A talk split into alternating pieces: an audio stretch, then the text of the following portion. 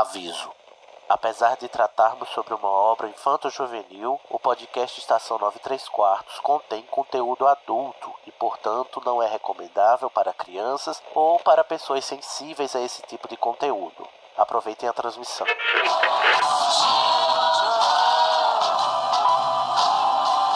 Ah, deixa, mando. Me escutam. Temos um novo boletim do tempo. O raio acertou. Repito, o raio acertou.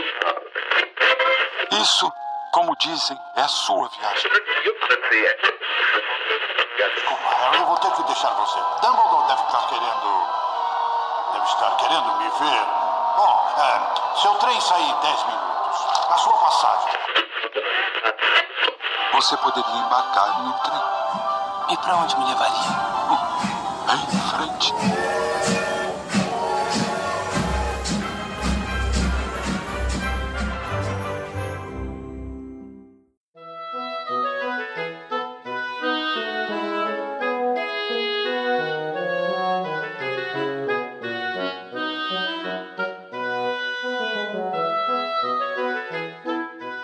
Está no ar mais uma transmissão do Estação nove e três quartos.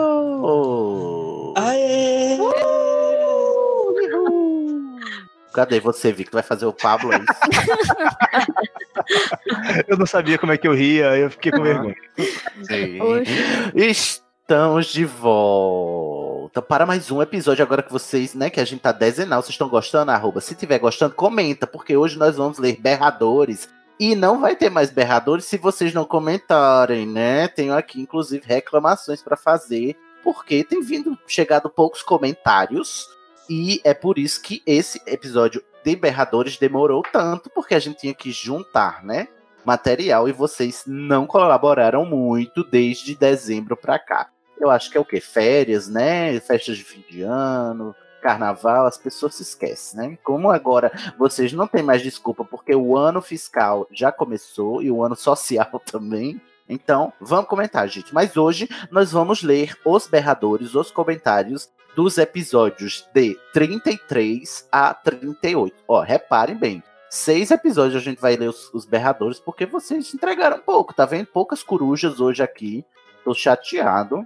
É de vídeo estar reclamando, porque não teve serviço esse mês. Mas você, o berradores sobre o episódio trinta e três, trinta e quatro, trinta e cinco, trinta e seis, trinta e sete, trinta e oito e ainda tem uns dois comentários sobre as nossas transmissões ao vivo, aquelas sobre cinquenta perguntas sobre Harry Potter, porque ainda tive que juntar isso aqui para dar volume, tá vendo? Olha o que vocês me fizeram chegar, a que ponto chegamos! Mas eu não estou aqui sozinho. Eu sou Sidney Andrade, da Corvinal, e trouxe ele, o veteranozinho, que é da Corvinal também, não é, Danilo? Que eu nunca con- não confunda, Danilo Borges. Eu, a Ana Furtado, da Estação. Olha, Yay! Chegou aqui de última hora, mas já... É, Danilo é muito proativo, ele está sempre a postos. É o desemprego. Ai, gente, tá, não tá fácil, né? Ele é veterano. Temos outro veterano aqui, só que ele é meio novato, porque ele, da última vez que ele participou, a gente ainda não fazia a ficha corrida, então ele tá sem ficha até hoje, sem matrícula aqui no Estação. É o Vitor Aburashi. Oi, olá. Olá. É Aburashi ou é Aburashi? Aburashi mesmo. Aburashi. Victor, você, a última vez que você participou faz oitenta e quatro anos, foi do episódio, no episódio sobre o livro Cálice de Fogo. Não, não na verdade eu participei, depois, esse foi o primeiro que eu participei, teve mais um hum, depois, que eu não tô lembrando o que foi, mas foi, sei lá, trinta e quatro anos atrás. Ainda éramos Epau é Pedra Filosofal. Éramos Epau é Pedra Filosofal, sim. Então vamos para a sua ficha corrida, porque você não vai escapar qual é a sua casa de Hogwarts, porque você me falou aqui que inclusive... No dia da gravação, você falou que era da Durmstrang, só pra ser descoladão. Foi. A gente tava falando de Cálice de Fogo. Exatamente. Eu sou Mas Lufa, em Hogwarts, Lufa, muito orgulho, Lufa. Lufano, com certeza, assim, cem por cento. Não... Ah, eu... porque, assim, tal qual, Danilo, eu acho que você tem uma, uma carinha de Sonserina também, não sei porquê. Pode Olha ser. Olha só. Pode ser, bom. Era um ascendente aí, vamos ver, né? É, os, pode ser. Você sabe a sua casa de Vermorning? Não sei, não sei minha casa de Vermorning, nunca fui pra lá. Nunca visitou? Tudo bem, a gente não. Deixa, porque até, o, até quando sai o episódio de Vermorning, a gente tá tolerando ainda, esse, tá dando esse prazo estendido. Muito e a, o seu patrono? Para é uma Corsa. Não, a corça dela Porra. mesma. Ela Snape mesma. Snape Mello. Isso mesmo. Snape and Lillian. Muito legal. Você gosta ah, boa, de É um bom patrono, sim. Sou, gosto dela. Você sim. também é apaixonado pelo Snape? Ou pela Lillian? Não, pela Lillian. Não, eu acho que é uma palavra forte, assim, paixão. Apaixonado. No é... máximo, você talvez seja um faxineiro do Snape, né? Como a gente já batizou. Não sabemos. É, Victor. Por aí. Seja bem-vindo de volta, Victor. Vamos nos comentários erradores hoje. Também temos aqui outra novata, chuva de novatos aqui agora, de agora em diante, que apareceu também ela, a Carol Lima. Hello! Olha, mais um sotaque pernambucano aqui. Além de Larissa Machado, veio Carol Lima aqui. Tudo bom, amigo? Tudo, representando aqui, né? Sim, você é de Recife, né? Isso. Carol é de Caruaru. Tem uma rixa entre Caruaru e Recife, igual tem Campina Grande contra João Pessoa, assim, os campinenses e os pessoenses arengam. Hum, acho que não. Não? Recife não é forte de São João, assim. Não, mas eu digo entre Caruaru e Recife, porque aqui na Paraíba tem uma rixa entre a capital e Campina Grande, que é a segunda maior cidade, entendeu? Ah, entendi. Não que eu saiba. Então tá ótimo, adoro. Carol, vamos aqui para a sua ficha corrida também. Qual é a sua casa de Hogwarts? Ai, Grifinória, eu fui gongada pelo Pottermore. Oh, gente, Carol. Uh. Passei minha vida toda gongando só Grifinória, Grifinória. Pra, né? Pra isso. E a sua casa da Vermorning, Carol? É a Thunderbird. Hum, priquito chocado. Da Thunderbird, que é a Grifinória da Vermorning, né? Então é. Tá tudo no mesmo, no mesmo. Só falta você dizer que seu patrono é um leão. Ai, para, eu sou leonina. Olha, você não se ajuda, né, amiga? Não dá. Tá, não tá difícil. Sendo fácil se defender, mas diga aí qual é o seu patrono. Meu patrono é uma corujinha das torres. Ai, que fofinho. Você gosta dele? Eu queria ter uma coruja de patrono. Você eu acho muito curte? Fofo, eu gosto. Ainda bem, ó. Mais uma pessoa que gosta do seu patrono aqui. Muito bem. Tá preparada? Tá para a estreia na estação? Sua estreia? Ai, tô tentando. Relaxe, que dá tudo certo. Também temos aqui mais uma novata, a Lívia Rosa. Oi. Lívia. Obrigada. Não... Lívia, você tá, você tá nervosa? Tá preparada para esse episódio de altas emoções? Estou muito nervosa. Não fique. É, sinta-se em casa, como se você estivesse na sua própria casa, tá, Lívia? Obrigada. É a emoção de estar gravando podcast, já que eu escuto podcast há dez anos. Ai, que legal. É a primeira vez que você tá participando é de um. Primeira, primeira vez que eu participo de um. Ai, maravilhoso. Eu adoro essas histórias. Aí o, o vermezinho do podcast... te morde e você não, não, não melhora mais dessa hum. doença nunca mais. Qual é a sua casa de Hogwarts, Lívia? Nunca mais. Eu sou Sonserina. Sonserina? Não acredito. Sonserianos entre nós. Mas te, temos uma diversidade aqui de casas, né? Pelo menos. Sim, mas eu tenho um ascendente em Corvinal também. Adoro. Adoro os ascendentes. E a sua casa de Vermorning? Cobra Cabrito. Cobra Cabrito, muito bem. É, por isso que você tem um pezinho lá na, na Corvinal, né? Você sim, é da Corvinal sim. das Américas. E o seu patrono, pra gente terminar? É uma abraxana cinza. Ah, como é? Não, você tá, você tá zoando com a minha cara. Não, Ih! é a, é a abraxana. Segura o cinto, hein? Não, Lívia. Segura aí, eu não acredito. Fiquei nervoso agora. Eu, eu quero provas de que a seu patrono é um cavalo alado. É isso que você tá me dizendo? É, um cavalo lindíssimo, alado, ah. super veloz. Meu Deus, Lívia, por que, que você faz isso comigo, Lívia? Então existe mesmo um cavalo alado de patrono. Eu só não tenho. Existe. Porque eu não consigo. Olha, gente, vocês estão vendo, né, o que eu tô passando aqui, vocês estão ouvindo, né? Ela veio esfregar na minha cara, esfregando a abraxana dela na minha cara, não aguento. Mas, Lívia, eu te vejo mais... O que eu posso fazer se for amor, me dou esse... Você troca uma abraxana por um, por um Oryx? Ai, não, desculpa. Ai, que por uma ratazana. Não tem ratazana, Danilo. Stop, stop trying making ratazana acontecer. Gente, o Danilo diz isso porque eu refiz o meu teste e dei uma ratazana, mas eu não aceitei. E o último que importa, né, galera? Não é, é o primeiro que importa. Ó, ótimo, Lívia, eu vou ficar muito afrontado, vou fazer várias tiradas passivo-agressivas com você agora diante, porque você tem uma abraxana e eu não tenho, tá? Sem problemas. Prepara. Ai, que ótimo. Primeira abraxana aqui do Estação, gente, palmas. Uhul. A primeira abraxana a gente nunca esquece. Nunca esquece. Abraxanas se manifestem, as outras abraxanas do grupo, do Estação. E, pra terminar, os novatos... Nossa, eu fiquei emocionado mesmo com a abraxana. Agora eu lembrei que você postou lá no grupo, não foi? Quando você chegou, quando você sim, entrou, algum tempo sim. atrás? Fiquei uhum, muito afrontado. Exatamente. Meu Deus, Lívia. Mas essa amizade continua. Pra terminar, temos ela, que tem ela no nome, Cláudia Luna.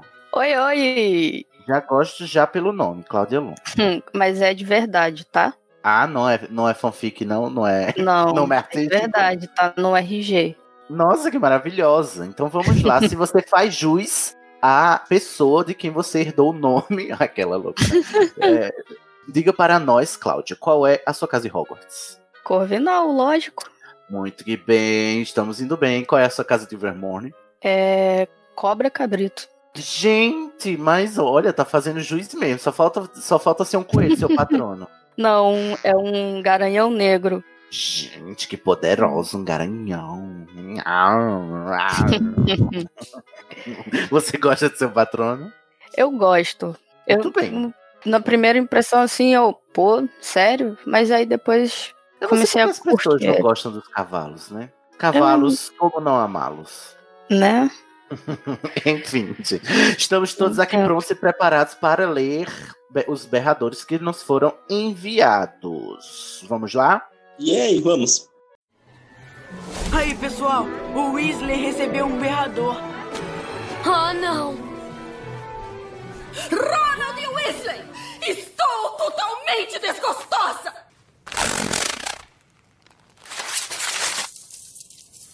Então, gente, vamos lá para mais uma maratona de berradores e comentários sobre os nossos temas maravilhosos. Gente, confessem, a gente tá caprichando nos temas, não tá? Ultimamente, só, só tema top, Rogerinho. Maravilhosos. Então, eu acho que a gente merece mais comentários. Sim. Vocês vão ter que comentar mais, se não, olha, eu vou chamar quem? O Dumbledore para brigar com vocês, né? Para dizer que vocês vão perder menos dez pontos para a Sonserina. Quem vai começar lendo o nosso primeiro berrador hoje é o Danilo. E ele vai ler o primeiro comentário que a gente recebeu sobre o episódio trinta e três, que foi o último episódio de Berradores. Teve um comentáriozinho aí, não foi, Danilo? Sobre esse episódio. Teve, teve um comentário da Lorena. Lorena. Eu já vou avisando que eu discordo de tudo desse comentário. Mas, gente, que afronta. Mas vamos lá. A Lorena ah. disse: Olá, amores.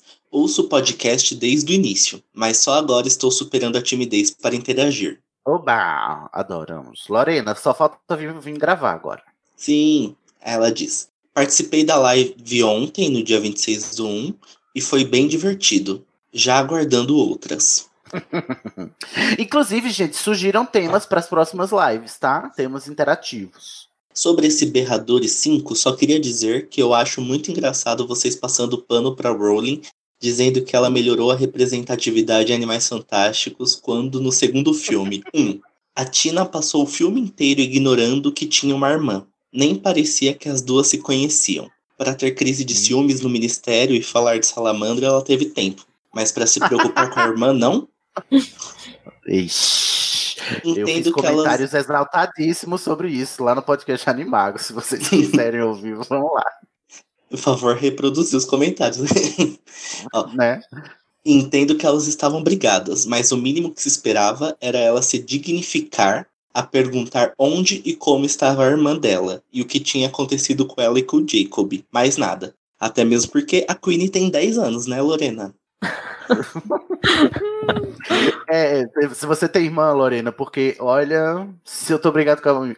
Enfim, é raros momentos que eu estou de, de pazes com meus irmãos. Ah, e outra coisa, né? Cada um com a sua família, né?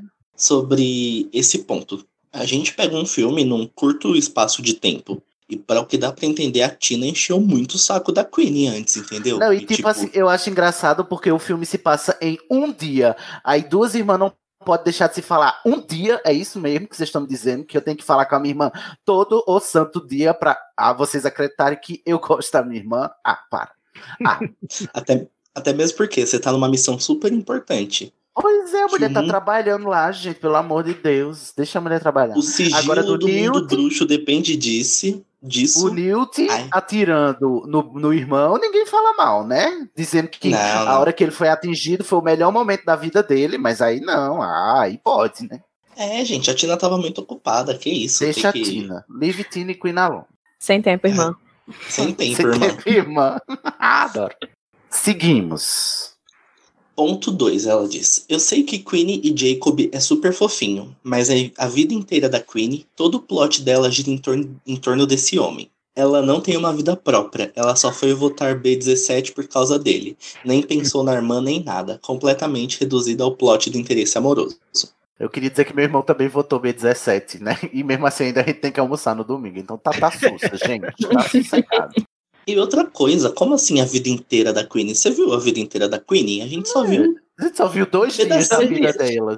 É, dois dias. Um dia no, no primeiro filme e outro dia no segundo. É, gente, o interesse do Grindelwald nela e nos poderes que ela tem mostra que ela é mais do que o relacionamento dela com Jacob. E, uhum. tipo, eu acho que ela não se reduz ao plot amoroso. Eu acho que ela faz... É muito mais uma coisa de ter liberdade pra poder casar com quem ela quiser do que só uhum. pelo, por ela estar apaixonada, sabe? Queen é revolucionária, gente. É, ela é injustiçada, revolucion... fazendo revolução lá. É, tá certo que ela foi cooptada pelo discurso autoritário, mas ela vai ter sua redenção. A calma que vai vir. Sim, ela vai ter redenção, esperamos. três. Leta é outra que tinha um potencial incrível, mas tudo na história dela girou em torno dos homens. A vida dela se resumiu a Newt, o pai, o Corvus e depois o Theseus. Aliás, a gente nem sabe como esses dois ficaram juntos. Como esses dois ficaram juntos. Ela não conseguiu o Newt e se contentou com o irmão? Eles realmente se apaixonaram? Não sabemos, mas tiveram tempo da edição para mostrar um, ap- um aspirador de pó passando no ministério.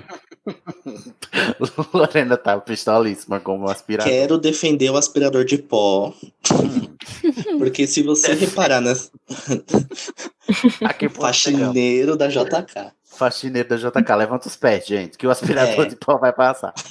Não, nessa cena do aspirador de pó, eu ouvi isso até no episódio do Animagos, hum. que o Newt e a Leta estavam com contato muito próximos. E o aspirador de pó foi um artifício para afastar os dois enquanto o Theseus chegava. Hum, não reparei nisso. Então, tipo, eu acho que ele não tava ali gratuitamente. Assim, poderiam ter outras soluções, mas... Foi um recurso. Eles muito... É, foi tipo um recurso narrativo, cinematográfico para isso.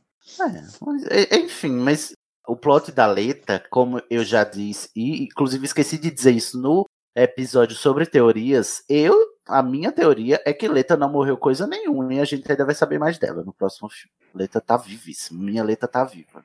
E eu acho que ela não, não tinha um interesse amoroso no, amoroso no Newt, acho que era, ele tinha mais interesse nela do que o contrário. Não, e é, quanto a essa crítica do machismo, né, do plot dela girar só em torno de homens, eu até entendo, principalmente vindo de uma mulher, né, essa crítica e tal, uhum.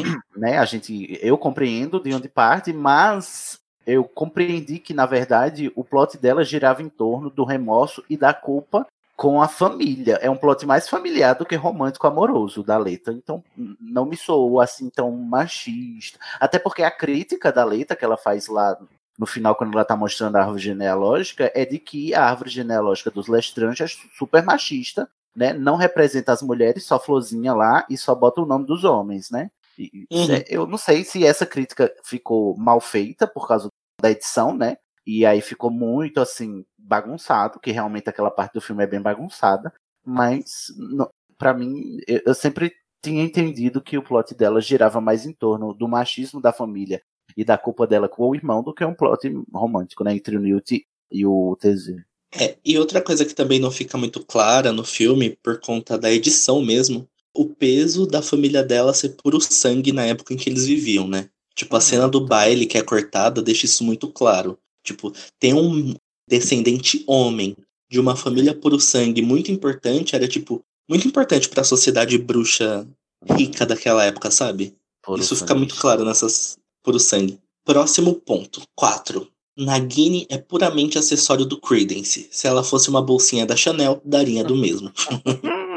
Aí eu concordo, né? Mas isso é culpa da montagem do filme. A Nagini tinha uma função que era, virou, virou só adereço mesmo, né? No, no corte final. É, a função da Nagini era ajudar o Credence a controlar os poderes dele e dar afeto pra ele, né? Que é aquilo que eu... Acho que eu falei disso no, no episódio de teorias, né? que... Justiça por Nagini... Nagini, gente. Quem diria que isso. Ele estaria fazendo isso um dia na vida. E ainda vai ter mais três filmes com ela, então acho que ela pode desenvolver muito mais do que ser só a bolsinha essa... de cobra do Credence. Essa mulher vai viver mais setenta anos, gente. Calma que tem mais. Aí depois diz assim, ó. Eu sei que algumas coisas que eu falei são culpa de direção e edição, mas a maioria dos problemas está assim no roteiro. Dona J K errou feio, errou rude. Desculpa a pistolagem quilométrica logo no meu primeiro e-mail. Adoro. Na verdade, pistolagem, Glória. Isso, manda mais pistolagem. Na verdade, é mais um desabafo, porque fiquei muito decepcionada com a forma como as mulheres desse filme foram retratadas. Mas tá justo. Mas, é, mas adoro vocês, meus passadores de pano do coração. Quando se... Adoro. Nós mesmos, os passadores de pano. Quando sai episódio no feed, meu coraçãozinho fica aquecido demais. Beijos. Ai, que lindo. Beijo, Lorena. Comenta mais e venha gravar conosco pra você, né, dar, com os dois pés na cara da gente aqui, quando a gente for passar o pano para a Rowling. Próximo berrador é sobre o episódio trinta e quatro, A Vida e as Mentiras de Dolores e Sibila, um episódio que a gente descobriu que a Sibila é alcoólatra, vários plots, a gente é, descobriu que, na verdade, ela adivinha as coisas mesmo. E a Dolores... Bom, a Dolores não é nenhuma surpresa, né? Mas tivemos comentário. Esse episódio foi, foi muito bacana. E o primeiro berrador, com respeito a este comentário, quem vai ler? Eu mesma, Carol Mello. Olha, Carolzinha. Vamos lá. É, foi um comentário do Rodrigo Hipólito. Gente linda. Desculpem a mensagem longa. Espero que não seja muito chata de ler. Separei em tópicos para tentar facilitar. Vamos. Sobre a Sibila. Nunca tive nenhum problema com ela. Pensava nela mais como uma pessoa boba o suficiente para não lidar com os riscos de ser uma profetisa. É, nunca tive problema é. com ela também. Nada contra, pois... tem até amigos que são, né? Talvez ela tivesse é, medo. Mas... É, a Sibila é aquela história, né? A gente, eu acho que, na verdade, o que a gente sente pela Sibila é dó. É verdade. É um misto, né? De ranço com dó. Exato. Os riscos de ser uma profetisa viriam mesmo que se ela tivesse capacidade para controlar seus dons. Mas sem essa capacidade, poderia ser perigoso não apenas para ela. Terceiro tópico. Isso foi algo sobre o qual minha imaginação construiu uma pequena parte da história, como ocorre tantas vezes nas discussões sobre H P. Segurar muitas vezes agora. É. Muitas vezes tentando, tentamos salvar algumas falhas ou buracos de roteiro. Acho válido. Nesse caso, eu encarava o dom de profetizar como algo sobre o qual não se poderia ter controle. Eu pensava nisso ao considerar que somente os envolvidos na profecia, ou quem a ouviu ser declarada, poderiam ter conhecimento do seu conteúdo. Se profetizas fossem sempre conscientes do que profetizam e pudessem controlar totalmente esse dom, seriam armas muito poderosas. Seria legal mesmo isso, se fosse assim. Mas agora com os crimes de Grindelwald, a gente vê que não, né? Que o Grindelwald, ele, ele provoca as visões, né? Quando ele quer. O, o Grindelwald, ele é clarividente também, né? E ele Será controla. que ele só não, só não reproduz as visões que ele já teve? Alguma coisa do tipo? Ah, não sei. Aquele... aquele como é aquele... Naquele do inferno, no inferno, não sei como funciona, a gente não ficou sabendo, né? Mas é. parece que ele tem controle ali sobre... É, sim, deu a entender, mesmo. né? E porque Até fica porque difícil ele... distinguir. A sim. gente só teve um corte no filme, não sabe se é um flashback, se tá acontecendo ali na hora. É, e, e tipo, ele pegou lá o narguilé na hora que ele quis, que era a hora do, do comício lá, e mostrou lá a visão da, da Segunda Guerra. Então, me pareceu que ele controlava os, os dons clarividentes dele. Ou então, talvez o narguilé fosse um, uma, algum tipo de penseira ou de orbe que, que guarda profecias, né, também. E talvez ele guarde lá e, e projeta quando ele quer. Dá um, um trago e projeta. Ficou confuso. Vou continuar. Nesse sentido, separa a profecia de adivinhação. A profecia em muitas culturas estar, estaria ligada ao contato com algo maior, como deuses, por exemplo. A profetisa ou profeta apenas canalizaria essa mensagem. A adivinhação estaria mais ligada, como ensina Firenze, a saber ler os sinais que, que o ambiente, as pessoas e a natureza nos dão, motivo pelo qual poderia ser uma, uma disciplina.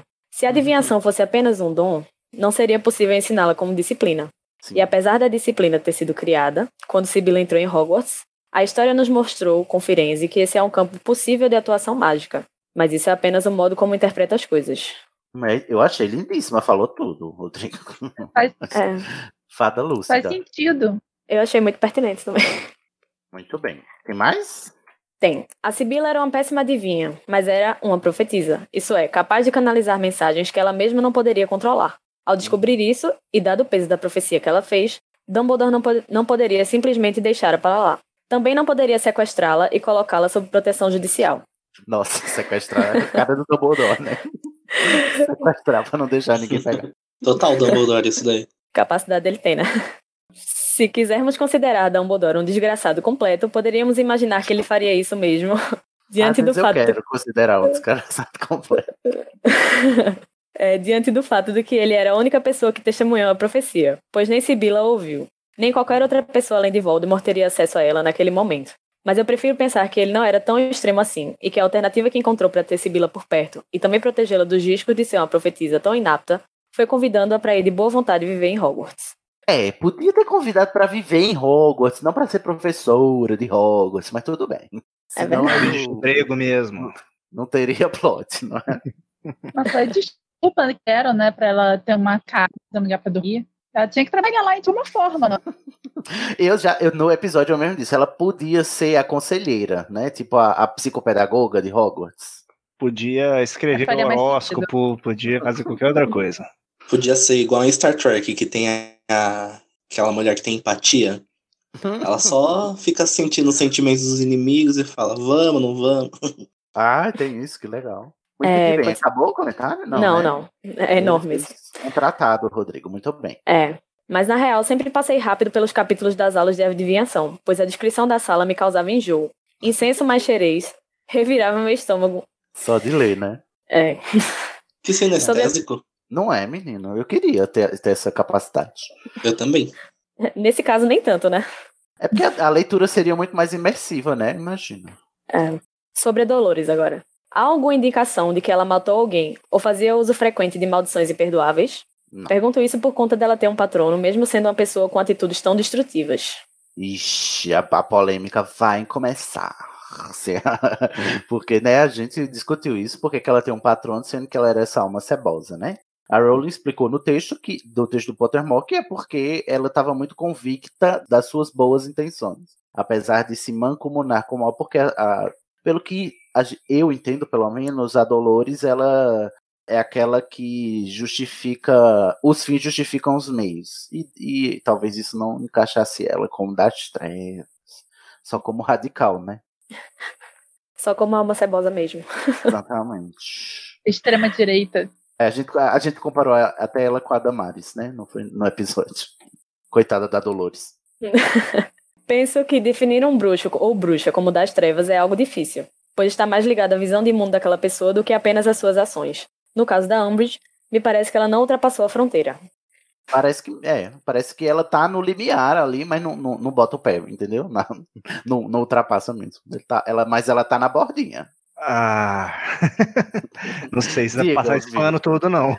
Vai lá, Vitor, fala aí. Não, não sei se dá pra passar esse pano, não. Ah, você acha que ela é das trevas mesmo? Por que, que tem que definir assim? Ah, beleza, tô lá cumprindo ordem, mas ainda assim, sabe, tipo, eu tô só fazendo meu trabalho, sou, sou um funcionário público aqui da, do governo nazista. Mas beleza, você ainda assim tá, tá no meio da... Entendi. Tá é, com a polêmica se, se, só se dá, a polêmica só se dá por, pelo fato dela ter um patrono, né? Se ela não tivesse um patrono, pra mim seria um ponto pacífico. Inclusive, mesmo ela tendo um patrono, pra mim ela é uma, uma bruxa das trevas também. É. Apesar de não ter a marca negra, né? É. É. Eu acho que esse, esse, essa classificação de das trevas ou não ser das trevas é mais, assim, na minha cabeça, é mais pelo o que, a, a, até onde aquela pessoa vai, digamos que magicamente. Talvez tipo, ela, ela não usa... magia certo... das trevas, né? Exato, usa certos não, tipos tô... de feitiço e tal. Mas ela usa, mas... Ela... ela usa, ela faz tortura. Ela dá aquela, aquele, aquela caneta pena, que tira o pena. sangue. A caneta que tira o sangue e marca, dói. Mas é magia das trevas light, entendeu? É, é light magia das trevas. Ah, é. Tortura magia leve. Cinza. Não, tortura leve. Não foi eletrochoque, não foi afogamento. Isso, mas... isso em Harry Potter. Quem sabe lá no ministério como que, vai, como que é a tortura lá. Então... É, é sempre, a gente sempre vai ficar dando voltas mesmo, porque a é. Dolores, esse patrono dela deixa tudo mais complexo. O que eu acho maravilhoso, inclusive, porque dá uma, uma profundidade maior ao personagem. Ela não é só aquele vilão, embora ela seja aquela vilã zona que você adora odiar, mas tem todo esse debate por trás, né? Então, é. Tem tons de cinza. Ela não é tão bidimensional. Vou usar o comparativo de vocês para tentar entender, porque ela ainda tem um patrono. Eu não diria que ela se pareceria mais com o Magno Malta, sou do Espírito Santo, do que com a Damares. Magno Malta é realmente uma figura, uma figura vilanesca, com um projeto de poder pessoal. Ele permanece de papagaio e de pirata mais por ser desprezado por todas as alas de governo do que por desejar continuar nos bastidores. Apesar das muitas semelhanças entre ele e Dolores, fora da cena política ele muda bastante. Exemplo de seu grupo de pagode cristão e dos muitos casamentos desfeitos para casar de novo com mulheres mais novas. Nossa. Meu Deus. Eu, eu não sabia desses babados, não. Tanto ele quanto a Damares são figuras muito midiáticas. No momento atual, pode parecer que ela toma mais à frente em declarações do que ele tomava, mas isso é uma ilusão do momento. A sinistra Damares, por outro lado, tem ganas de interventora, total incapacidade técnica em qualquer questão, inclusa a leitura da Nossa. Bíblia, um desejo expresso de se vingar da realidade com atitudes que ela mesma justifica através de traumas passados de sua vida, e aparentemente, ela vive aquilo que ela professa publicamente em seu mundo absurdo e de fofice púdica. Dolores, assim como Damares, por mais desprezível e perigosa que seja, precisa de tratamento psicológico e psiquiátrico. Urgente. Urgentíssimo. Tratamento urgente. Intervenção ah, é. já. Nenhuma das duas deveria estar em posição de tomar decisões sobre a vida de outras pessoas, pois provavelmente Opa. não estão em condições de tomar decisões sobre suas próprias vidas. Nossa, rato demais, Rodrigo. Elas não são bruxas das trevas, mas o mundo bruxo, do modo como está, faz com que elas se tornem ainda mais problemáticas e façam mal aos outros. Magno Malta é um bruxo das trevas que deveria estar em Azkaban. Beijos de luxo. Ah, adorei. Eu entendi agora o ponto dele, né? Muito elas, bom. Elas são malvadas, mas são malvadas que, tipo assim, malvadas são pacientes psiquiátricos, né? O Magno Malta é mau caráter mesmo. Entendi. Eu acho que eu até concordo, viu, Rodrigo? Agora. É, é, faz sentido. É, faz sentido, sentido mesmo. Pra mim, né? Rodrigo, por favor, comenta mais, porque seus comentários só. Só comentário top. Lívia Rosa vai ler o próximo comentário, que é do João Paulo Uchoa. Para vocês Uchoa. verem como a Trelawney é interessante, toda vez que vocês começam a falar sobre ela, a conversa sempre sai dela e vai para outra pessoa. Risos. Oi, gente, coitada da Sibila. Mas é verdade, é, eu tive que botar uma é... lista de adivinhações dos, das antiguidades para ficar um pouquinho mais encorpada a pauta. Mas a gente também não tem muita informação sobre ela, nem no Pottermore. Uhum, é verdade. Eu não acredito que Umbridge é da Sonserina. Pra mim, ela era da Corvinal, que foi pro lado das trevas. Eu vejo que querida, ela... você está louca, querida. Eu só acho que você... Miga sua louca.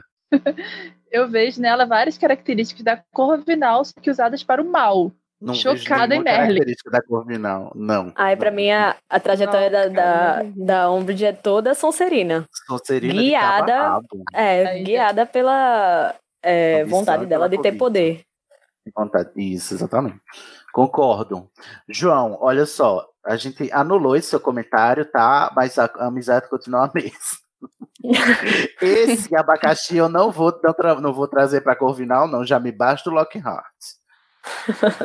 Muito bem, mas João, muito obrigado pelo comentário. E vai ter mais comentários do João mais pra frente também.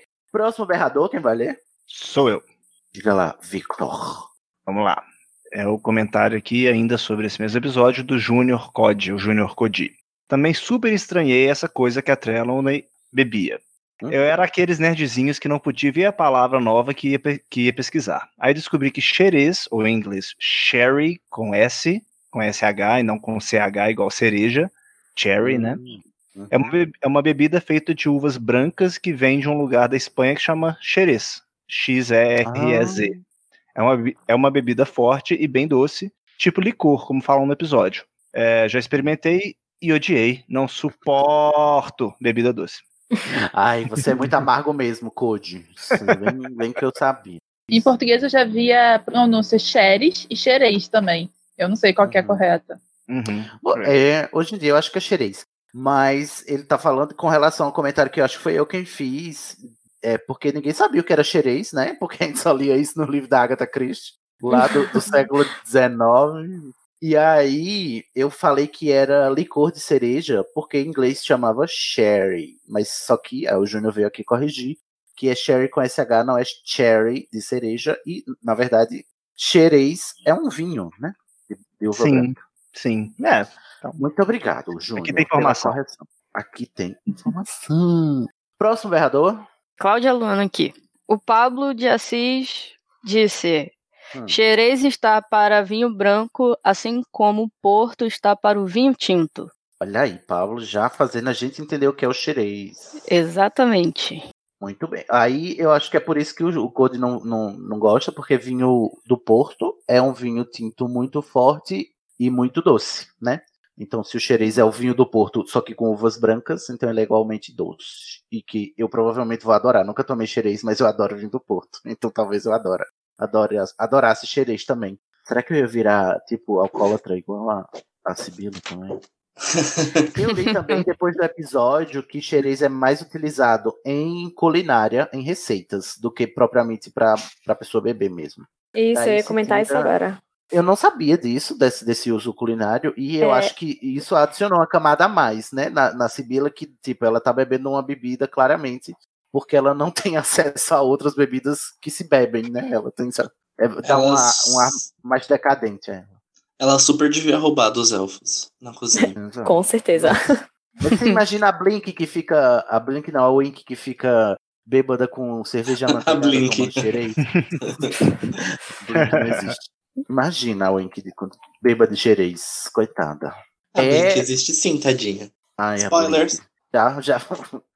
Calma que vocês vão conhecer a Blink, gente, um dia. Próximo berrador é o comentário da nossa amiga Tatielma, a melhor pessoa. Ai, eu amo Tatielma. Inclusive, eu não a perdoo por não ter vindo gravar ainda, Tatielma. Ih, Tatielma. Olha lá, começa assim, ó. Saudações corvinas. Acho uh, que a Umbridge... Uh. Meu Deus.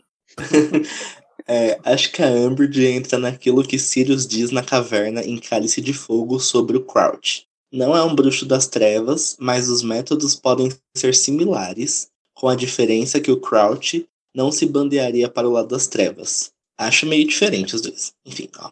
Umbridge parece ser daquele tipinho oportunista que sempre pula de galho em galho conforme o poder passa de mão e jura que não fez nada de errado. Deve ser uma hipocrisia patológica, sei lá. Pela família tradicional brasileira, né? Sim.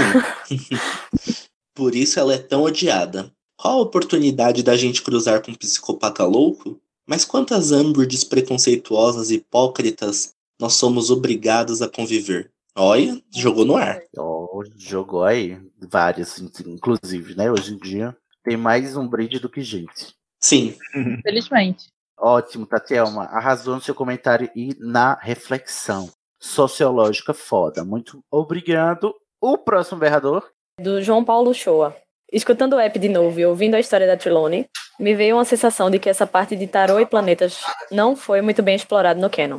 Não que eu queira mais profecias, mas bem que poderia ter um personagem em Animais Fantásticos que tenha um baralho ou lemãos e incorporar mais a mitologia de vidência que a gente conhece do mundo real na história. Mas a pessoa quer mais vidência e ganha uma Delphi e um narguilé do, do pata rachada. Expectativas e realidades. Risos. Ai, gente, é verdade.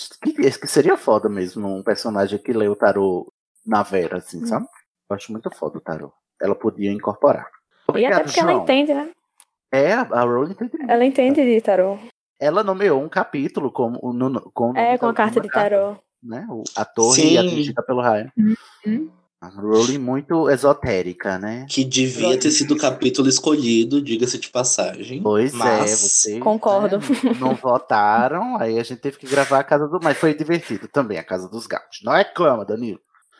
Desculpa. Inclusive, a, a votação está aberta, tá, gente? Pra vocês votarem no próximo é, capítulo da Sala Precisa, que vai ser um dos capítulos de Ordem da Fênix. Vai lá no grupo que tem o link. Gente, o capítulo do Group, por favor, do irmão do Hagrid. Né? Todo mundo. Danilo, eu vou dar na sua cara. Dê aí pra eu dar na sua cara. Dê na sua cara aí antes que eu dê por você. Fazer vários e-mails fakes pra, pra botar essa votação. É, eu acho que teve compra de votos nessa eleição aí da Casa de Gaunt. Recontando os votos. Eu vou fazer a recontagem, mas já tá gravado. Próximo. Da Luana Nogueira. Ai, lindíssima. Olá, meu... Olha, eu vivo, eu vivo pelos comentários da Luana. Quando chega um e-mail da Luana no, na caixa de e-mail do Estação, eu, eu ganho o meu dia. Olá, meus alô, rumores. Amei o episódio. Tô chocada que quando eu era amo... criança... Era... Não... Lívia, só um minuto, Lívia. Eu adoro essa saudação que a Luana inventou. Alô, Alô Rumores. Alô Rumores podia ser o nome dos ouvintes do Estação, né? Os Alô Rumores. É o nosso fandom. Eu, eu, o eu fandom do Estação. Que tal, gente? Vocês adotam. Alô Bora. Rumores e Alô Rumoras. Apoiado. Ah, eu amei, Luana. Eu tava... Olha, a gente vai completar dois anos de vida, a gente não tinha achado o nome do nosso fandom ainda, que eu, graças a você conseguimos. Então, prosseguindo, amei o episódio. Eu tô chocada que quando eu era criança, eu não sacava que a Sibila era uma Santana. Santana. Não, a personagem lá da, da novela, que era al- alcoólatra, né? Passada essa indignação, bora pros comentários. Take uhum. a shot every time someone says. Dumbledore é um irresponsável. A Luana, ela, então... ela não consegue não passar um comentário sem xingar o Dumbledore, eu adoro. Pois é. Quem é que faz entrevista de emprego na cabeça do javali? Pelo amor de Deus, homem. E depois esse senhor ainda tratou uma fraude de Sibila para fins próprios, sem nem ligar para aquele tanto de aluno que ficou assistindo a aula dela durante anos. Eu tô lendo por revolta, que eu acho que ela escreveu com revolta. Sim, eu acho. É totalmente adequado.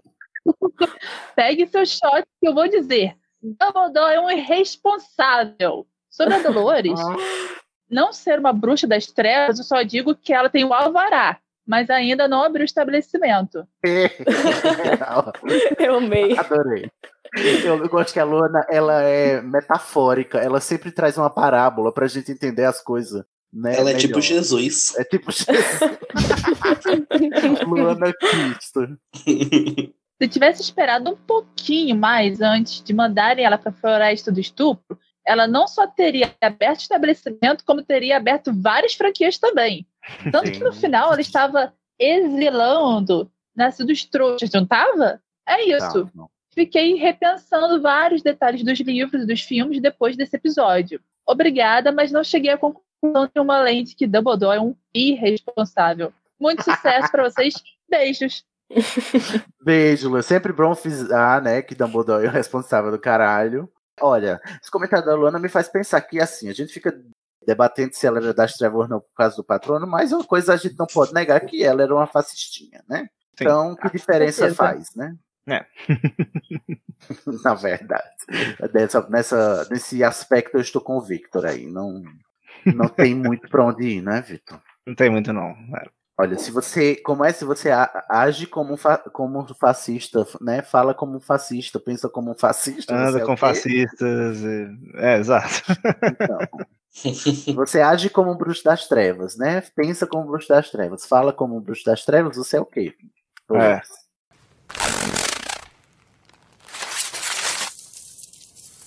Terminamos os derradores sobre este episódio, sobre a Dolores e a Sibila, e vamos para o próximo, e foi o a estação número trinta e cinco, que foi a nossa primeira sala precisa, gente. Aquela que a gente analisou o capítulo King's Cross do livro Relíquias da Morte, capítulo trinta e cinco.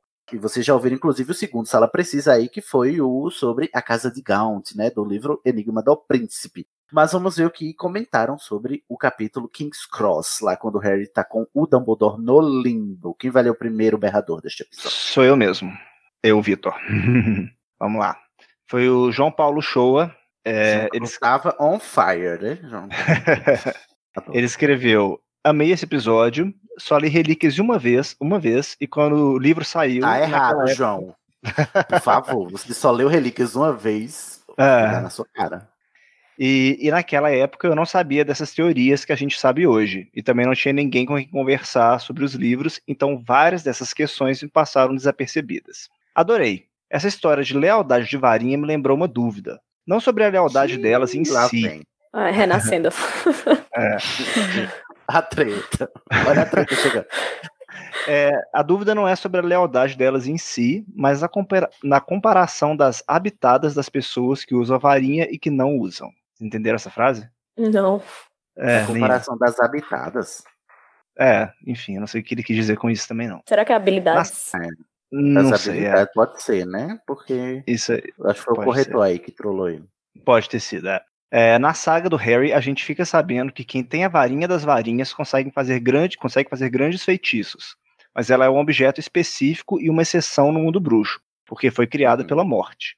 Mas o potencial de uma Não pessoa... foi criada usa... pela morte, foi pelo Peverel.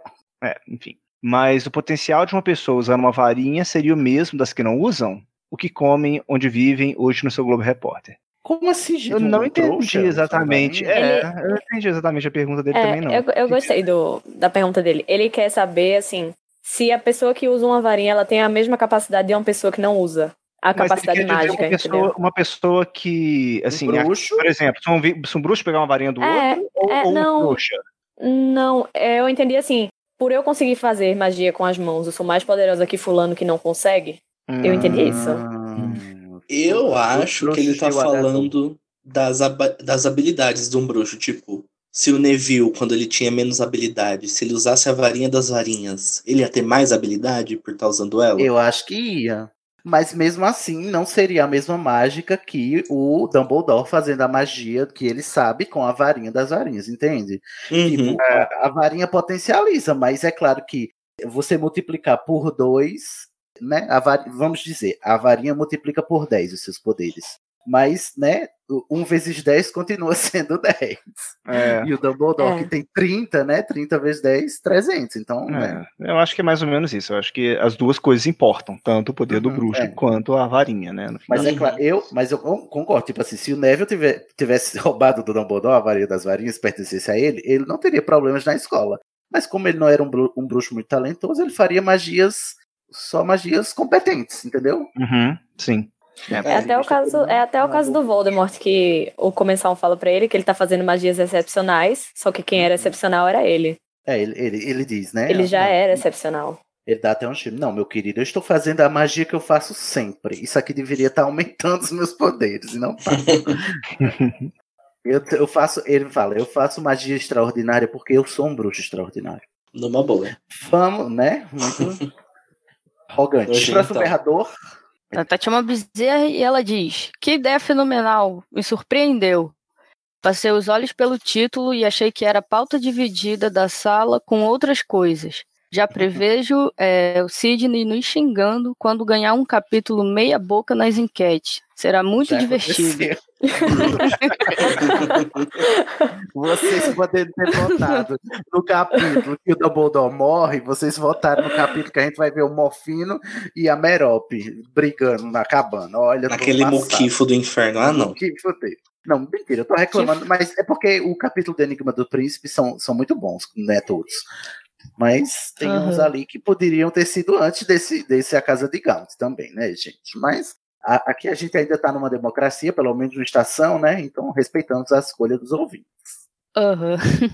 É, e ela continua é, sobre a fidelidade das varinhas. Penso no tanto de vezes que os personagens usaram desarmamento. Sei que a intenção de subjugar entra no contexto. Mas aí lembro de momentos como quando o trio desarma Snape simultaneamente na Casa dos Gritos e este cai no chão desmaiado. Prisioneiro de Azkaban, página duzentos e noventa e um. Nossa, referência. Amei, profissionalismo. Tudo bem, é, bom, essa polêmica ela vai durar até o episódio de varinhas, tá? Que é quando a gente vai encerrar esse assunto. É, e vai de varinha pra varinha, né? Isso daí, né? É, Todas gente, assim, não importa são... o espelharmos que você dá, o que importa é a varinha que você usa. É, quando eu fiz o... Não importa a varinha que você tem, o que importa é o espelharmos que você faz. Sim. Sei não, viu? Acho que esse ato falho aí. É, viu? Tô confuso aqui. Confuser. Confuser. Vamos passar para o próximo berrador antes que eu me enterre mais nessa lama de vergonha. Próximo berrador, quem é? Sou eu e eu vou ler meu próprio comentário. Não acredito! Olha só. Então você não precisa nem ler, né? É, tô, só comentei, vejam lá. Ouvindo esse E P e concluindo que Rowling é genial. Puta que Olha pariu, aí, eu amo essa mulher. Mas esse capítulo eu, eu acho que como, né? Eu acho que ele escreveu, acho que o, a pessoa que escreveu escreveu com outra intenção isso aí, muda um pouco a interpretação. Não foi ele mesmo. Não sei, essa foi a piada. Ai, perdão. Olha, eu tô louco mesmo, gente, pelo amor, me interdita. Aí eu mesmo continuo. Até quando o Sidney vai mentir o patrono dele? Eu não Hashtag... sei o que você tá falando. Justice for Ratazana. Olha só, eu vou esclarecer essas indiretas que o Dani tá soltando no grupo, que algumas pessoas não podem estar entendendo. No chat, há uns meses atrás, eu inventei de refazer todos os meus testes. E aí eu fiz o teste do patrono de novo. O teste do patrono não é acessível com leitor de tela, então eu vou só aleatoriamente apertando os botões. E aí dessa vez deu uma ratazana, que eu obviamente desconsiderei, porque não sou obrigado, né? Então, mas aí o Danilo fica tentando fazer isso acontecer. Não vai acontecer, tá? Meu Oryx está firme e forte. Aí eu continuo. Bem emocionado, sim. Pegando meus panos no varal para poder passar todos nessa J K linda sem defeitos. Adoro que ela, ele assume ainda, faxineira da Rowling. Aí eu fiz, agora real, fiquei emocionado. Mas, gente, nesse capítulo e com a interpretação do Fencas sobre ele, tipo, não tem como você ficar. É Meu verdade. Deus, que perfeição. Esse capítulo é maravilhoso. É, e eu escolhi ele mesmo a dedo pra começar a sala precisa, pra começar assim bem, sabe? Tipo, qual é o, o capítulo mais foda dos sete livros? É claro que foi uma opinião pessoal minha, aí depois eu, eu abri pra votação pra, né, pra não ficar as escolhas só relegadas aos capítulos que eu gosto. Mas pra mim esse capítulo é imbatível. Eu, eu chego nele e eu quero parar nele. Eu digo, Rowling, podia parar aqui. Aqui tava bom já, você já terminou sua obra aqui, essa, essa obra-prima já tá ótima, já tá feita, concluída, perfeito. Próximo berrador? É, sou eu que vou ler, e é de Bela Gonzaga Morassi.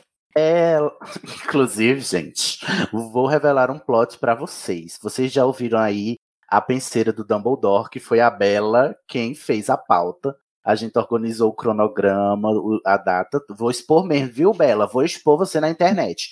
A gente organizou para que a Bela pudesse gravar com a gente, porque ela estava de mudança, ela disse, vou demorar, deixa para o ano que vem e tal. Essa pauta já estava pronta desde o ano passado. Gra- marcamos, estava lá, dá dois meses marcada, Bela dormiu, né, Jojo? Dormiu, não foi, Jojo? Que isso? Não acordou disso, confundiu as datas, pensou que era no dia seguinte e a gente teve que gravar sem Bela. Então, Bela, é, te perdoo, porque a vida não está fácil, mas você vai ter que se redimir, fazer outra pauta, de um assunto que você queira, tá? E vir gravar com a gente a sua pauta. Apesar de você já ter vindo gravar junto com a gente outros, outros episódios. Mas um cheiro pra Bela, o que foi que ela comentou? Gente, que episódio maravilhoso! É isso, sim, adoro. Quero confete mesmo, tá, gente? A gente trabalha duro aqui, todo mundo colabora pra sair um, um, um produto é, de alta qualidade potterrédica e vocês têm que, têm que enaltecer mesmo. Se for criticar... Hum, não critica, tá? Ela fica quietinha. É, nem vem criticar. Se for criticar, não, fala só pra, só pra sua paredinha. Não. As fica não vem xingar, né? Mas criticar pode. É porque é um podcast construído colaborativamente, então a gente tá todo mundo junto fazendo. E é porque é todo mundo junto que o podcast é assim, né? Do jeito que vocês gostam. O próximo berrador de quem é? É meu. E quem escreveu foi o Junior Cody. Voltou o Cody. Que episódio mais gostoso, gente. Estou vindo aqui me arrupiando todo, gostando especialmente da discussão sobre a morte não ser o vilão da fábula e sobre a passação de pano pro Harry e pro Dumbledore. Eu sei que a gente da cadeia bateu de dois, mas o Harry realmente é um herói bom e o Dumbledore é um mentor complexo. Eu concordo com o Metas sobre o Dumbledore não saber sobre o fato da necessidade da morte do Harry no Endgame, já no momento em que o entregou para os Dursley. Justamente porque não tinha entendido a frase do Snape que o Dumbledore criou o Harry como porco matadouro. Ah, da primeira vez que eu li isso, fiquei, não, cara, o Dumbledore não sabe, não sabe disso há tanto tempo assim, mas, enfim, né? Ai, gente, mas obrigado. Eu adoro que, assim, toda vez que a gente elogia um personagem, a gente tá passando pano pra ele, não pode elogiar mais personagem nenhum, né? Não, não pode. Ah, tá passando pau, tá passando pau. Eu não acho que o Dumbledore criou o Harry sabendo que ele tinha que morrer, que o Harry tinha que morrer. Desde a infância, desde quando ele entregou para os Dursleys. Eu não acho que o, o Dumbledore sabia. Eu acho hum. que ele descobriu depois. Na verdade, eu acho que ele sabia. O que ele descobriu foi que, a certa altura, ele não precisou mais morrer. Aí ele ficou aliviado. É, pode ser também. Enfim, né? Mas ficamos lá com mais comentários sobre se Dumbledore sabia ou não. Nos próximos berradores... Quem vai ler o próximo? É, o comentário é da Suelen Souza, E ela diz assim: que episódio maravilhoso, gente. Gosto muito quando há discussões complexas. Amo uma teoria kkkk. Isso só atiçou minha vontade por uma penseira do nosso querido alvo Dumbledore. Uhum. Também Olha, é... Sorry, seu desejo já foi realizado. Hum, é, tem moral, Comenta, hein, Sueli? Viu, Sueli? Comenta aí sobre a penseira aí. Queremos berradores. Também acredito que quando o Harry foi entregue para os Dursley, o Dumbledore já imaginava que o menino não iria sobreviver. Não acho que ele pensava que o menino tinha alguma magia poderosa e perigosa o bastante para peitar o Voldemort. Não, Acabou ele sabia aqui. Só que era proteção do sangue, né? O Harry, na verdade, nunca teve nada de especial. Ele só tinha não. um escudo muito poderoso, né? E a cabeça rachada. Muito obrigado, Sharon. Comenta mais, principalmente na, na, na penseira do Dumbledore, que a gente já fez, vocês já ouviram, e que, né, ela terá que ser atualizada no futuro, depois que terminar a franquia Animais Fantásticos, não é mesmo? Então fica a promessa: se o Estação nove três quatro sobreviver a, a, a, a, o cronograma da Warner, a gente faz uma atualização da penseira. Eu acho que vai terminar o quê? Daqui a cinquenta anos, mais ou menos? Ai, meu Deus, nem me fala, amigo, nem me fala. Não sei nem se a gente tá vivo até lá, não sei nem Exato. se tem Brasil mais até lá. Vamos pro próximo berrador. É um berrador da Valquíria Martins. Ela diz...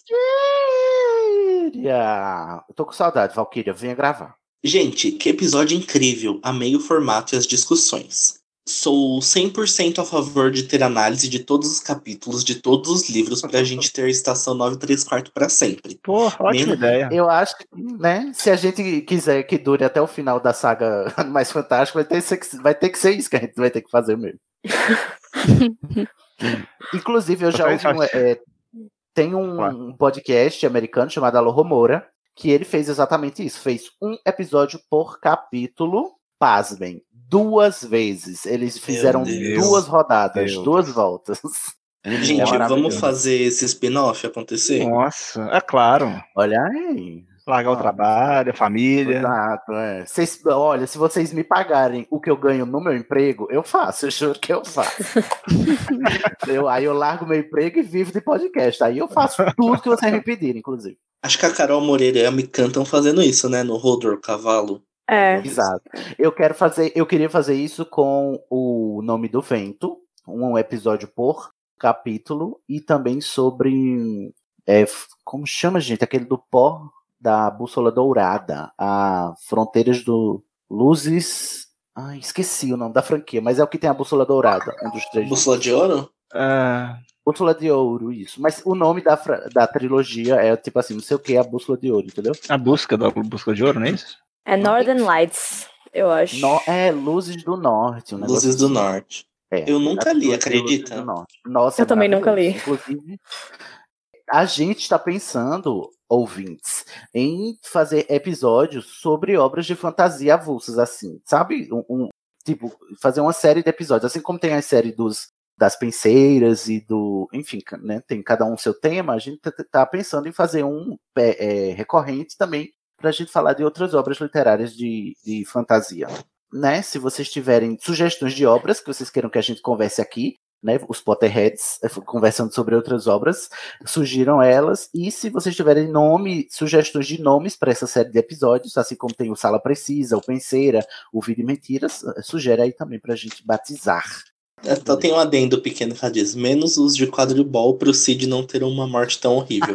Parabéns pelo E P. Nossa, então, um jogo de futebol ia ser maravilhoso, hein? Imagina um episódio inteiro falando sobre a primeira partida de quadribol. Não é meu sonho, gente? Gente, vai sair edição ilustrada do... quadribol, né? Através, do Através dos séculos. Estou ansioso. Mas deve ser bonitinho. Próximo berrador. É um comentário de Luana Nogueira. Opa! Quando vem Luana, vem coisa boa. Olá, alô, rumores. Até agora eu tô pensando na ela ofensa. Elogio disfarçado de ofensa. Ela ofensa. Quer falar pra alguém que a pessoa parece ser da Grifinória. Aí foi que o Fencas falou, né? Que um amigo dele disse: Fencas, eu acho que você é a pessoa que mais se parece com o que é realmente ser da Grifinória. e, e o Fencas ficou... É, não sei como interpretar. Uhum. É, a Luana claramente interpretou dessa maneira aí, não é mesmo? Eu adorei que fui eu que, que vou ler isso aí. Eu passei anos sem fazer o teste da casa do Pottermore com medo de que, por alguma razão, o algoritmo me jogasse na Grifinória. Oi. Oi, tudo bem? É você falar com o chapéu. Ai, ai, olha o chapéu, afrontadíssima pelo chapéu. É. Eu tava repetindo, tudo menos Grifinória, tudo menos Grifinória. Eu juro que eu sou uma boa pessoa, tudo, tudo menos Grifinória. Ah, vale mencionar que a Luana Nogueira tava nesse episódio da, do, da Sala Precisa sobre o capítulo. Ela tá comentando sobre o próprio episódio que ela, que ela participou. Adorei. Enquanto fazia o teste. Esse capítulo da estação é horrível, porque eu odeio demais o Harry, e nesse capítulo tudo muda. Eu passo até a respeitá-lo, quer dizer, tolerado. Adoro. E sim, a gente uhum. tem raiva de personagem, não é pouca, não. Se fosse pra amar todo mundo, eu não tinha nem começado a ler. É verdade. Também Além concordo. Disso, mas falou é tudo. Porque o, o, o Fencas ficou assim um pouco abismado com as nossas opiniões apaixonadas, né, sobre os personagens. O livro é bom quando você se envolve. Ter o sentimento de odiar o Rony e Harry, além de dizer todos os dias que Dumbledore é o responsável, demonstra o quão rico foi a criação desses personagens. Agradeço muito a J K por ter conseguido despertar tantos sentimentos diferentes em mim, com a narrativa maravilhosa dessas. Fora que, se você não odeia o Rony, você tá errado. Lorena é sempre muito comedida e ponderada, não é mesmo, gente? Mas ela só tem opiniões certas. Opiniões fortes e acertadas, é. Lê de novo, moço. Adorei participar e adorei esse novo formato. Vocês merecem muito sucesso. Beijos. Ah, você também. Que você, vocês somos nós, Luana. Aqui é tudo junto. Muito bem, terminamos os berradores sobre este episódio de Sala Precisa e vamos para o próximo episódio, que foi o, o episódio número trinta e seis, no qual a gente falou sobre clichês e tropes dentro da obra da Rowling. Aquele episódio que a gente falou sobre Jornada do Herói. Veio a Larissa Siriani, que adora o Rony, inclusive. Se, se você não concorda com a Luana, vai lá ouvir o podcast da Larissa Siriani, que é o Quarta Parede, que elas elogiam bastante o Rony Weasley. E ela tá certa. Vai lá, faxineiro do Rony. E quem vai ler o primeiro berrador deste episódio? Sou eu, Lívia. Lívia. E foi escrito pelo Antônio Marcelino. Gente, a regra da Lídia... Desculpa ser Sasha, esqueci mesmo. Só é, vale pra varinha das varinhas. Lealdade é. das varinhas. É parte da maldição da Dona Morte. Saudade, penadinho. Gente, por favor. Para o dono gente, da varinha. Deixa eu só esclarecer. A varinha das varinhas foi feita pelo irmão Peverel, assim como as outras relíquias. A morte não fez relíquia nenhuma ali. É só o conto de fadas que existe no mundo bruxo que para, faz uma fábula sobre ela. Gente, calma. Não foi a morte quem fez a varinha das varinhas. Bom, Obrigado. Tanto que essa regra só vale para essa varinha e para nenhuma outra. Faltou deixar mais claro, talvez? Talvez. Talvez. Mas a gente consegue distorcer tudo para ajudar a Rowling. Exceto se ela... esse, esse podcast vai se chamar faxineiros da rowling ponto com. Exceto se ela desmentiu isso depois do Twitter, o que é bem provável, não é mesmo? Não. Na verdade, é assim, a aliança serve para qualquer varinha. Tanto é que o, o Harry... passou a, a possuir a, va- a varinha banal comum, usual do Draco. O que é específico da varinha das varinhas é o Wi-Fi super poderoso, entendeu? Porque ele desarmou o Draco e a varinha que estava lá no túmulo com o Dumbledore de, em Hogwarts passou a sua lealdade para ele, porque essa varinha é super poderosa e reconheceu o bruxo que a conquistara. Então, esse, o, o fato da aliança é... Toda varinha tem a aliança ao seu bruxo, mas esse Wi-Fi super poderoso que reconheceu o Harry, mesmo ele nunca tendo tocado nela, é só dessa varinha muito especial, que a Dona Morte não fez, que foi o irmão Peverel. É, mas também eu acho que influencia o fato de, dessa varinha ser muito cobiçada. É, não, eu não vou querer o, a varinha de qualquer bruxo, porque eu já tenho a minha, pra quê? É, os bruxos querem essa varinha porque ela é muito uhum. poderosa, então por isso que ela é tão visada. E todo mundo quer também. Pegar ela, e por isso a gente sente essa aliança dela tão volátil. E também, como o Olivares fala, que varinhas, ela também tem sua consciência, né? Ela também aprende com seus donos. Então, talvez por ela ter sido tão cobiçada ao longo das eras, essa varinha desenvolveu a magia de reconhecer o seu dono mesmo de longe, né? É uma sensibilidade maior, né, pra isso. Pois é, é uma e... varinha fada sensível. E se eu não me engano, dependendo do núcleo da varinha, ela tem mais probabilidade de, de mudar de lado, isso, é, lá, isso. essas coisas, né? O núcleo da varinha das varinhas é D três, Testralho. Testralho, né? Uhum. Não dá pra confiar em fidelidade de varinha nenhuma. Não, é, não dá. Muito obrigado, Antônio. Muito pertinente seus comentários. Comenta mais, amigo. Um beijo. Próximo berrador?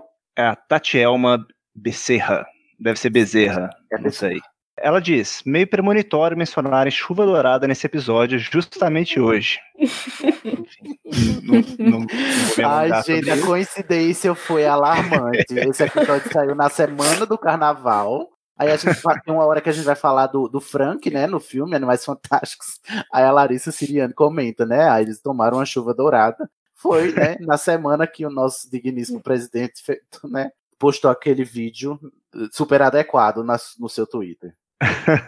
Quem quiser aí, não souber que é chuva dourada, Google tá aí pra isso, né? É, tá isso. Let me Google that for you. Mas okay. Ela diz, mas teve a varinha usual do Draco, ela se submeteu ao Harry e a varinha das varinhas foi na onda. Exatamente. Não foi na onda, a varinha das varinhas, ela era mais inteligente, tá, gente? Foi atrás. Respeita as varas. Muito bem. Respeita as varas. Próximo berrador. É do Antônio Marcelino. Olha, ele voltou. É, ele voltou aqui e ele disse, a varinha usual do Harry obedeceu o Harry. Verdade. Porque faria sentido o Harry conseguir a Elder derrotando o Draco, independente do Draco estar usando a Elder ou não. Mas se a do Draco também foi na onda, aí realmente não dá pra defender. Tô confuso aqui, gente. Tô só Nazaré aqui. Tô calculando aqui. Essa conta de varinhologia. Essa...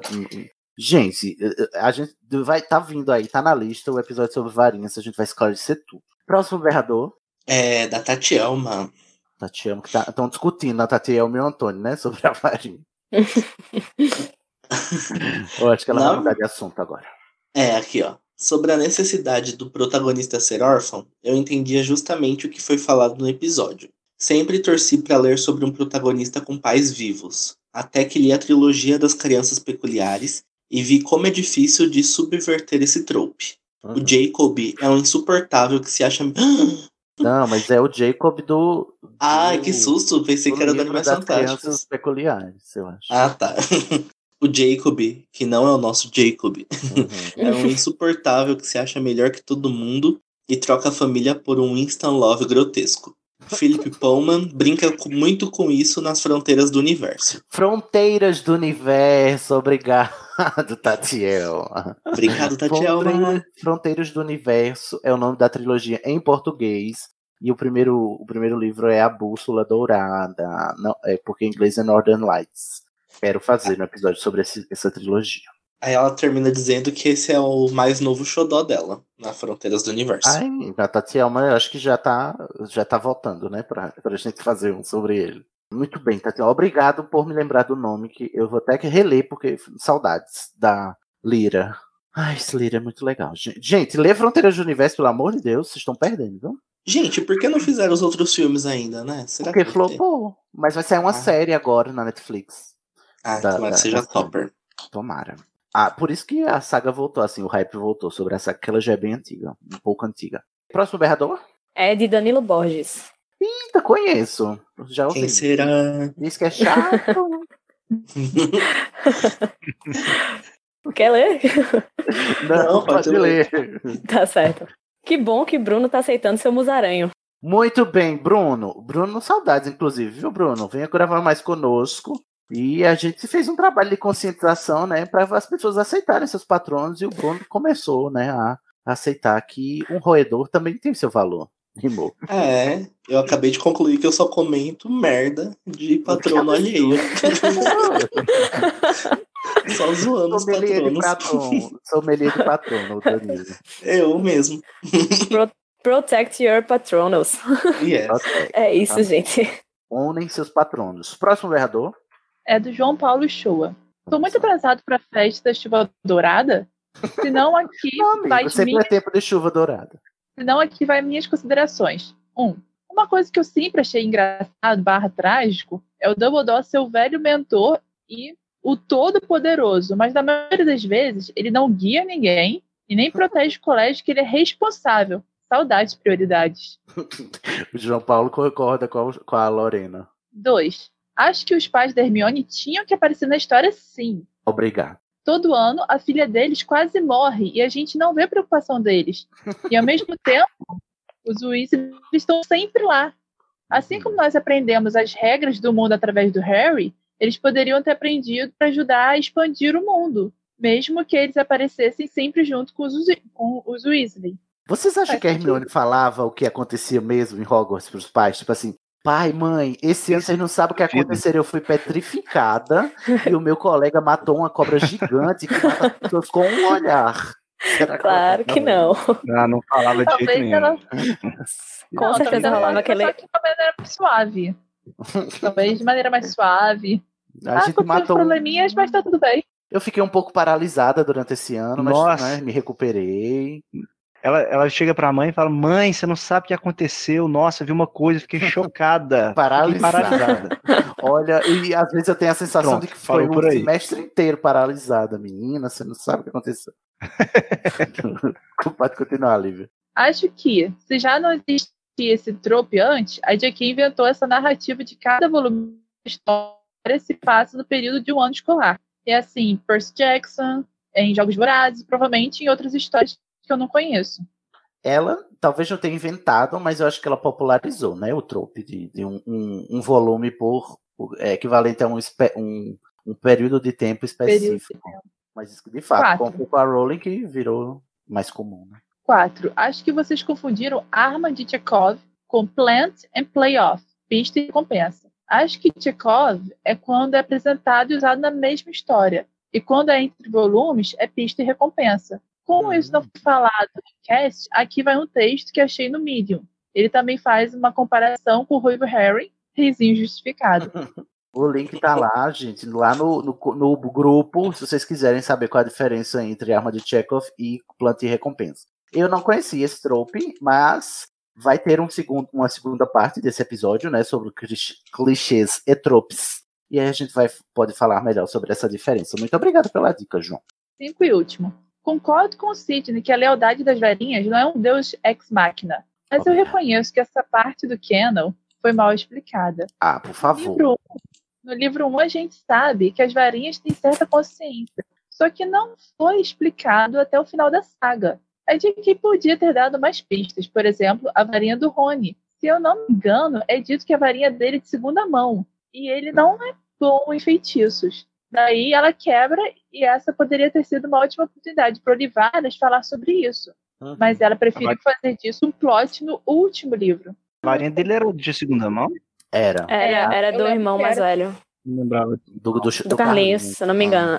Ele quebra no segundo ano, aí no terceiro ano os Weasley ganham um prêmio na loteria bruxa, né? Aí eles compram uma varinha Isso. nova pra ele. Aí ah. só a partir do terceiro ano que é a varinha dele mesmo. E uma coisa que não é muito comentada é que essa informação não, não era de conhecimento público.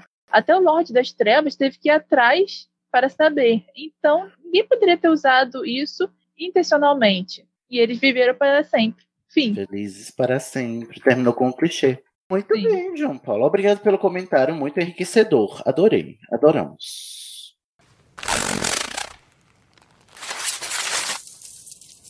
Ótimo, terminamos mais um episódio aqui, né? Mais os comentários de mais um episódio. Vamos para os comentários do próximo episódio, que foi o episódio de número trinta e sete, no qual a gente fez mais um Patrono Falante. O Patrono Falante sobre o filme.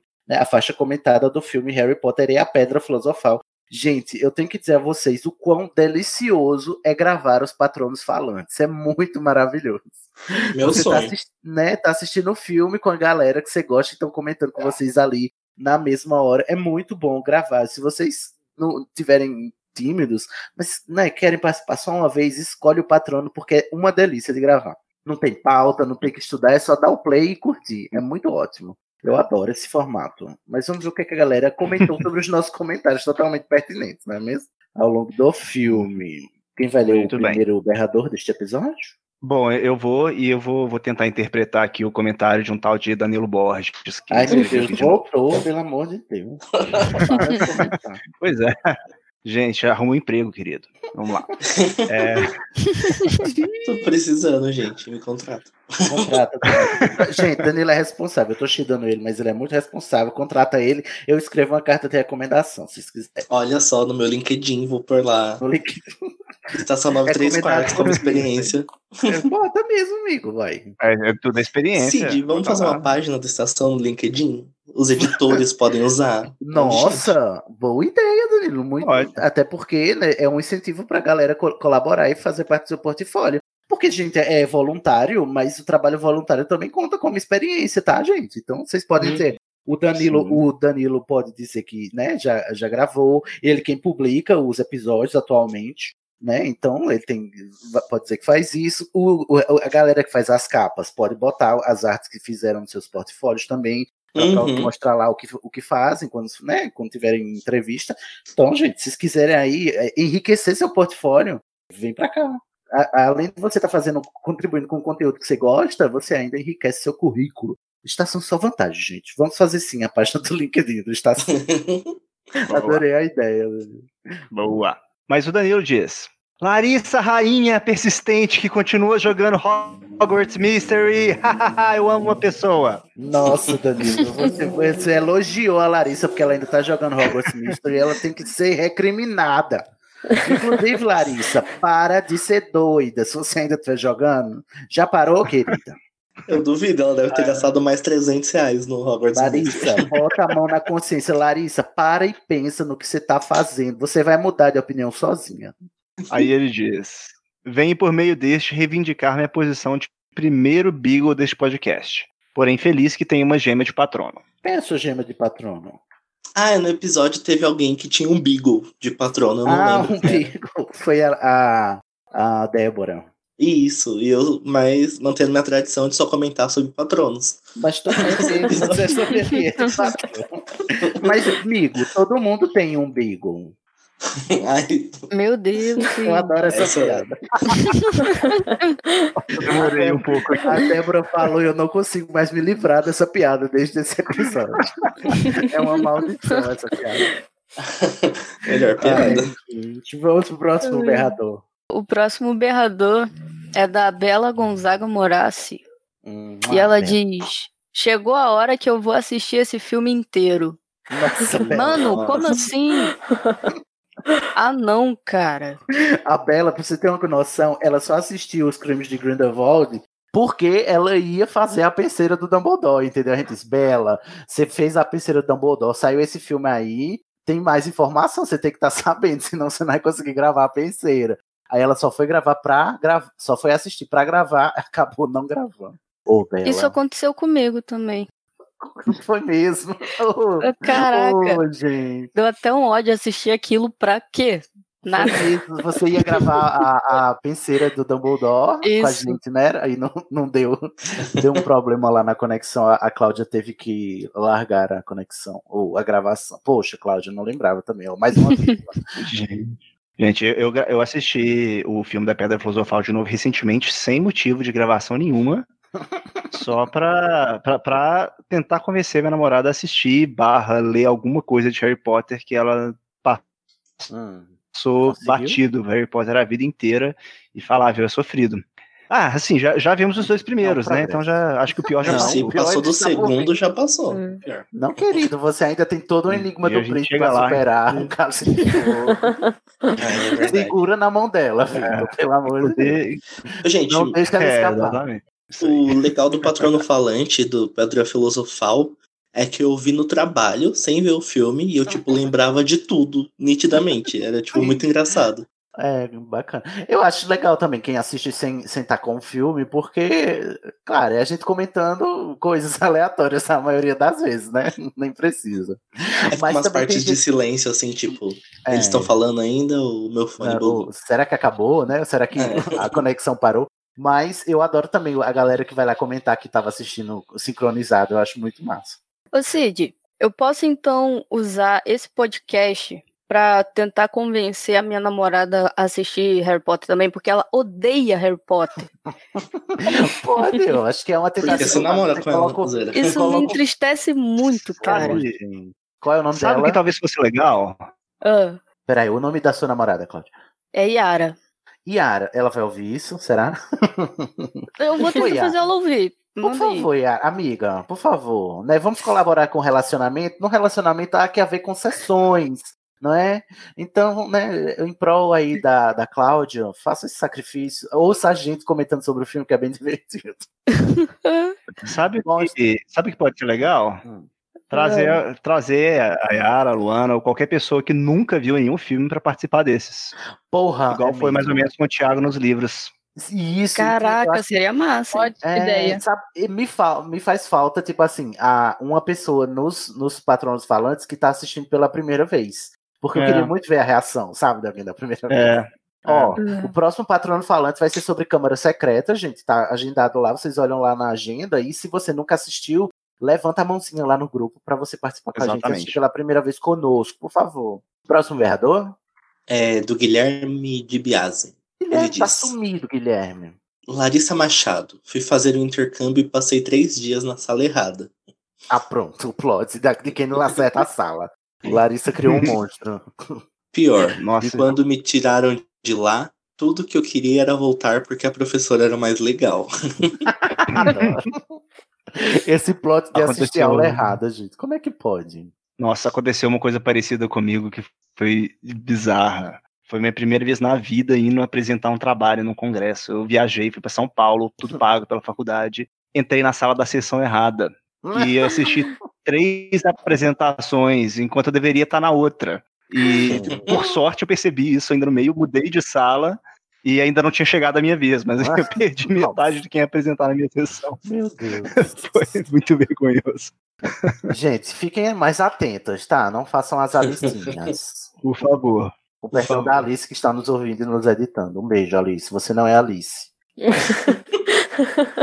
Ele continua. No filme Relíquias da Morte, parte dois, temos um flash da morte dos pais do Harry, que em um lampejo de luz, o rosto do Vold é o do primeiro filme. É num lampejo, mas está lá. Ele só vira o Ralph por causa do ritual do bebê satânico. Nesse episódio, descobrimos que o Luiz Felipe é a contraparte existencial da Larissa Machado. Adoro. É o, é o Yin e o Yang, né? Sim. Agora os dois têm que ser chamados para gravar sempre juntos para garantir o equilíbrio do universo. Estão ouvindo, né, Luiz e Larissa? Vocês estão tipo tendo a... que vir agora a pareia. Tipo a Ray e o Kylo Ren agora. É, é verdade. Mas é porque o Luiz é muito positivo mesmo. E a Larissa toda gótica trevosa. Próximo é de Tatielma Bezerra. Sobre a cena do metrô no filme, ela realmente existe. Até porque só vi passando no S B T junto com algumas cenas que vinham como extra no V H S.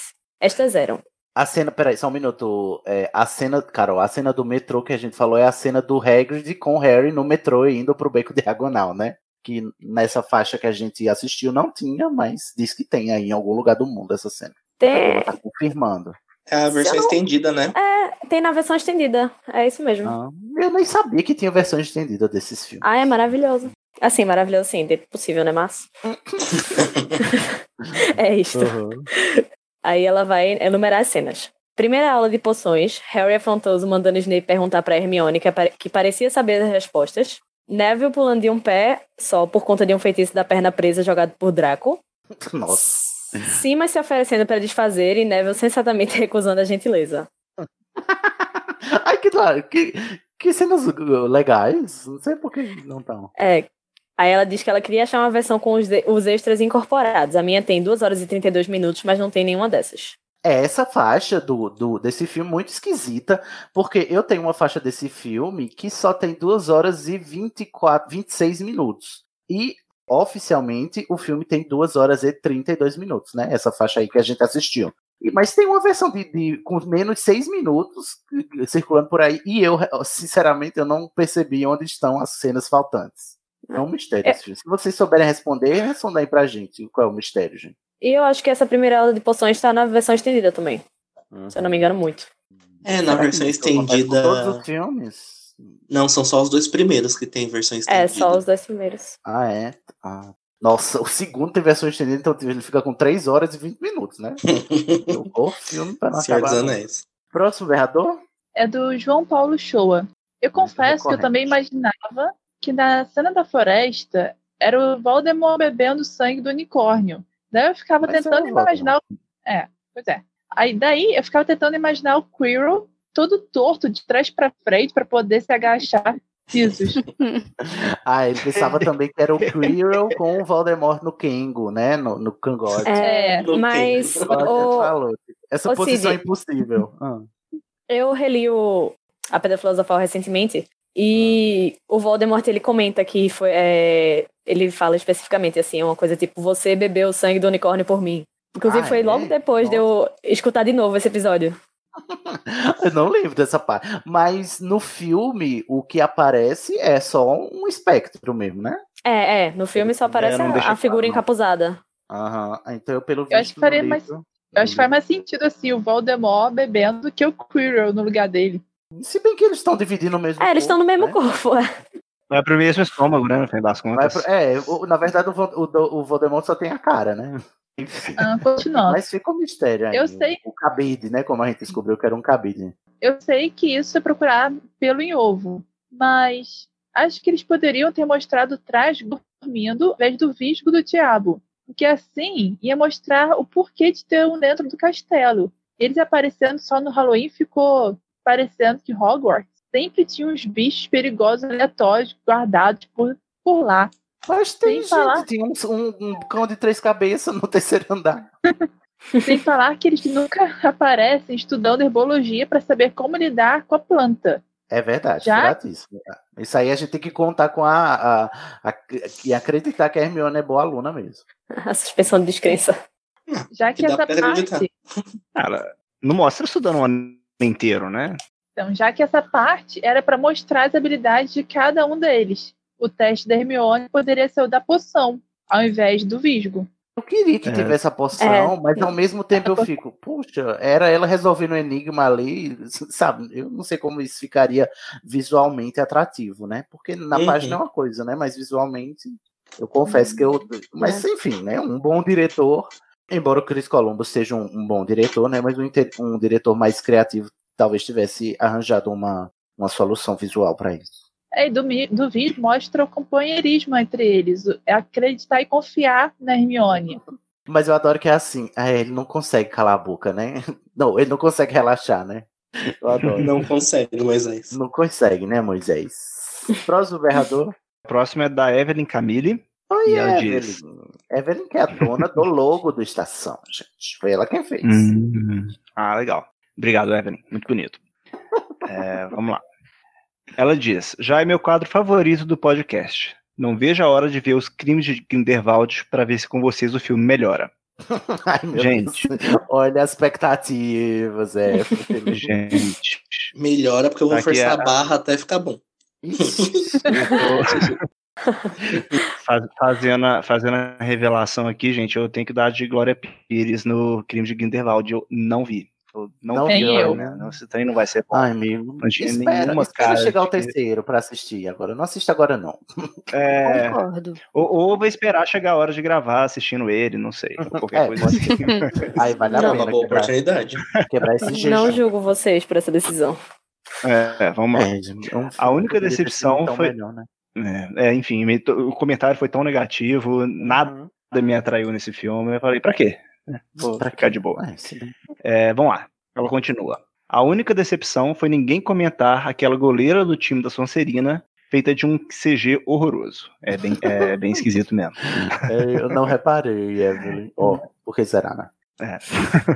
E sobre aquelas escadas se movendo? Não existe motivo, nem na realidade, nem no universo bruxo, desse negócio existir. Aí eu tô com a é, Evelyn. Só, só um enfeitezinho. Qual, qual o sentido disso? É, é tipo, vamos pegar uma coisa que é funcional e deixar ela pior. Né? Que já é pouco funcional. Funcional, né? É, funcional pela metade. É, pela metade. É. Porque os São Bruxo podiam ter feito rampas, né? Podia, é, enfim, elevadores, qualquer coisa. E rampas né? que se mexem são muito mais úteis do que escadas que se mexem, diga-se de passagem. É verdade. É verdade. Vamos lá. Notei que Hermione diz pro Harry que ele é um grande bruxo depois de ele ter feito absolutamente nada, enquanto o Rony cometeu um sepulcro. Então, ô, Hermione, é, né? Para de dar biscoito pra esses machos, Hermione. Por favor, melhore. É, é, pois é. Enfim, é isso aí o comentário da Evelyn. Tô com ela. Tudo que ela eu adoro que ele cometeu o sepulcro. Excelente, Evelyn. Um cheiro para a Evelyn. Mua.